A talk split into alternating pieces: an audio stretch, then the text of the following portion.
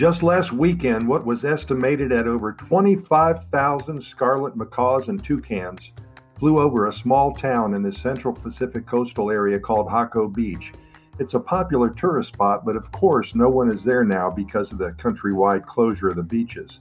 But those who were there reported that there were so many birds in the air that the sun was shut out for over 35 minutes and it was almost as dark as it would be at midnight.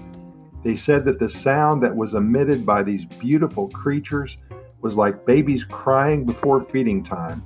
It was a sad sound full of distress and discomfort, disappointment and concern. Strange times in which we live, huh?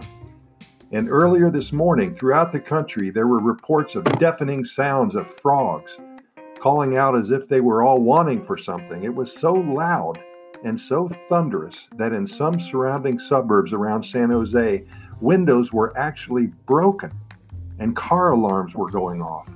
With an estimate of over 64 million frogs in Costa Rica, you can imagine how loud it really was. It was described as a fearful, unsettling, confused, deafening sound.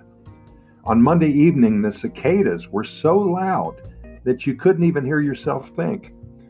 This occurred also throughout the country. The animals of the country are perhaps trying to tell us all something. And again, something very strange happened on Monday in downtown San Jose, Costa Rica. The entire area was overrun by monkeys, thousands of them. They started showing up around 8 a.m. and caused havoc for about an hour, and then turned around and went back into the jungle. Not too many people are walking around in public because of the coronavirus, but it was a sight to see for those who were in the immediate vicinity. They apparently were reports of loud, ear splitting crying howls from these monkeys for at least 15 to 30 minutes. One woman said it sounded like a thousand toddlers throwing temper tantrums. Another woman said it sounded like beached whales crying out to be pushed back into the ocean. All woeful, desperate, suffering sounds of torment and misery. These monkeys flooded in and targeted a few of the food stores that were still open. They stole bananas and mangoes, and one little bugger was even seen with a watermelon in his hands. He held it like a football and ran away looking like a professional running back on Super Bowl Sunday, heading for the end zone. Sources say that these fits of rage have been running the gambit through our biodiverse animal population here in Costa Rica.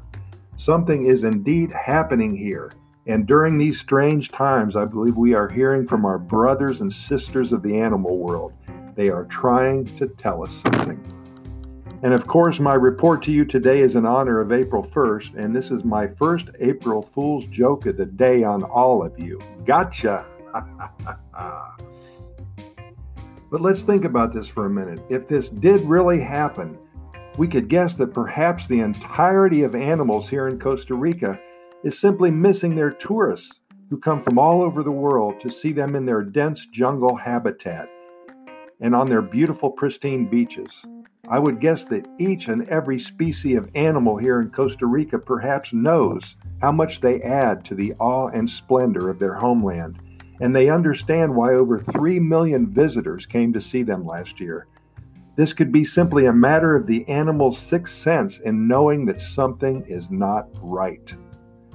The good news is that nature has a way of putting things back in its commonplace, logical, and essential original order. So I suggest that we do not fear the worst in these challenging times, but instead understand that each and every one of God's creatures here in Costa Rica is pulling for our success and our return to the simple life of being thankful for what is offered to anyone who visits one of the happiest countries on the planet, Costa Rica. As always, thanks for listening, and I wish a happy April Fool's Day to each and every one of you and your families.